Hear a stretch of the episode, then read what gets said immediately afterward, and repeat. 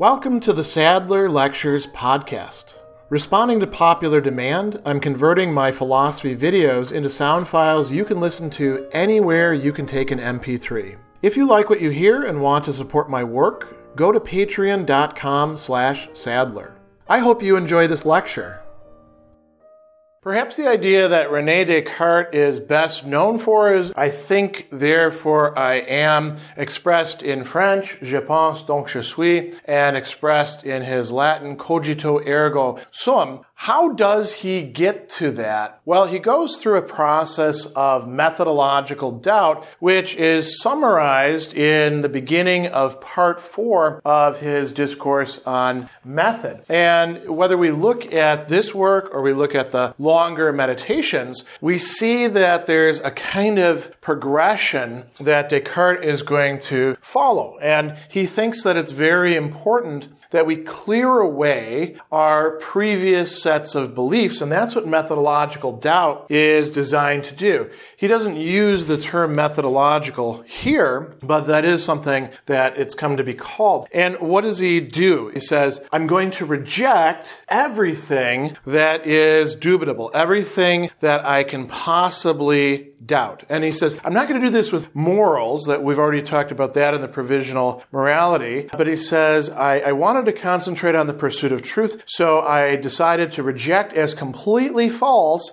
everything in which I could detect the least doubt. So he's not going to go by probability. He's not going to say, well, generally, for the most part, things have turned out this way, so I can rely upon it. He's saying, for once in my life, I am going to engage in this rigorous, scorched earth policy of getting rid of everything, anything that can't stand up to complete scrutiny, anything where there could be an exception, anything where I could potentially be wrong.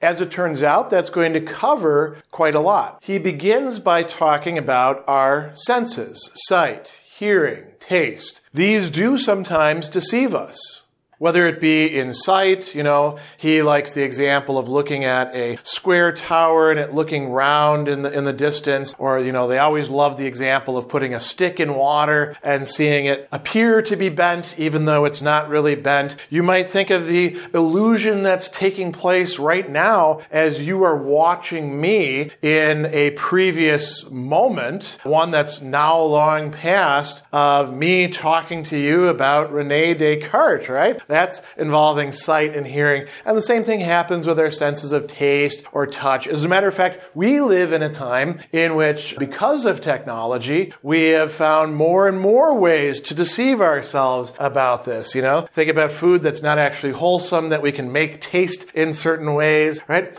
So what is the upshot of this? He says, all right, anything that I've received through the senses, I'm going to assume that nothing is the way that the senses represent things to be. Now that's more than just saying, I'm going to assume things to be the opposite. So I'm going to assume this thing that I'm tasting that to be salty, to be sweet instead. He's saying, I don't even know if I'm tasting something. I don't know what taste is. I'm not going to make assumptions that any of that has to do with anything real whatsoever. I'm going to suspend assent or suspend belief when it comes to everything that comes through the senses. That's going to cover a lot, as we're going to see.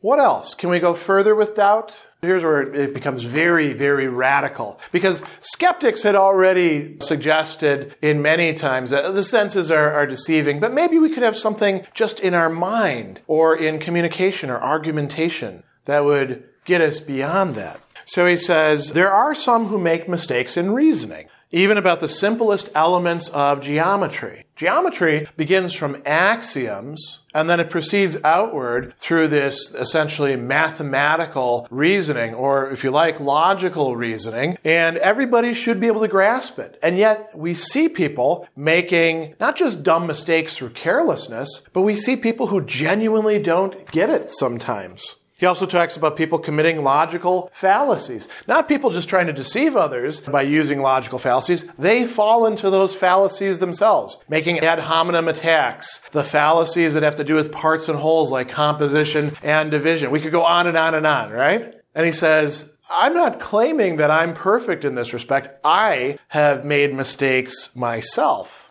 So what does that mean then? We have to reject all previous reasoning and what we think to be proofs, including not just the things that have to do with, you know, the world of sense, like physics, or maybe even like very practical applications in terms of mechanics, or cooking, or something like that. We have to also reject logic and geometry and mathematics, at least for the moment. He'll bring those back in very quickly enough. But can we call that into question? Now you notice that's a much deeper level of doubt than just saying, well, sometimes the senses deceive us, so I don't know what I'm getting through the senses. He, he brings up a third thing, and this might seem redundant to some of you, but it actually does serve a very important purpose in closing off possibilities. He points out that we can have the same thoughts in our mind when we're awake as when we are dreaming. He says they can come to us while asleep without any of them being true. So he said, I resolved to pretend everything that had ever entered my mind was no more true than the illusions of my dreams. And you can say, well, that's probably covered under our senses deceiving us or making mistakes in reasoning, right? I mean, those are things that entered into our head. But what if we had something that entered into our head and it didn't come through the senses, but it was, you know, things that we, we could say are, are sensual, they look like. What if somebody implanted something in our mind, whether it be through technology or magic or, you know, some sort of supernatural divine illumination? This would eliminate that as well. Now we see that Descartes has really stripped away so much that we could rely upon. One of the things that he doesn't talk about here that we might also want to bring into consideration is anything that somebody else has told us, whether we learned it in a book or we took a class or we talked about it with them or it actually was something that we worked out together in conversation because our senses could be deceived about what the person actually said. Or if we're following out lines of reasoning, maybe they were actually on track and we got it wrong somehow. You know, how do we know that every time that we add two and two, it's not actually five and we're just getting four and we happen to be the only person who screwed up about that, but everybody treats us differently. We could come up with all sorts of interesting ideas about that. Descartes doesn't do that here because he's done that in other places. But notice that this hyperbolic or methodological doubt, it has rejected an awful lot, not only of our experiences, but even of our thoughts. Does that mean that we can doubt everything? Here's where we arrive at what Descartes is going to refer to as his Archimedean point, the beginning point that he can use in philosophy. Archimedes had said, just give me a fixed point and a lever long enough and I can move the entire world. Descartes is saying that about the world of thought. So he says, immediately afterwards, I noted that while I was trying to think of all things being false in this way, there was one thing I couldn't think of as false. I. I exist. Why? Well, there has to be somebody, something there that's actually doing the doubting. Even if I'm deceived, Augustine had said this, Descartes says this as well. Even if I'm deceived, I still exist in order to be deceived. So he says, it was necessarily the case that I, who was thinking these thoughts, had to be something. And observing this truth, I am thinking or I think, therefore I exist. In French, je pense, donc je suis. In Latin, in the meditations, cogito ergo sum. This is often called the Cartesian cogito. That is something that methodological doubt cannot erode or efface. That is one of the limits of methodological doubt. That is something that cannot be doubted. Why not? I mean, you can say, but I'm doubting it right now. Oh, are you? You're doubting it? You exist, don't you? Now, there have been some uh, interesting objections to this, but all of them are really subject to that sort of retort. Who's doing the doubting? What's doing the doubting? Who's talking, right? In that conversation. What does this give Descartes? He says, I could pretend that I had no body and that there was no world. Those are things of the senses, right?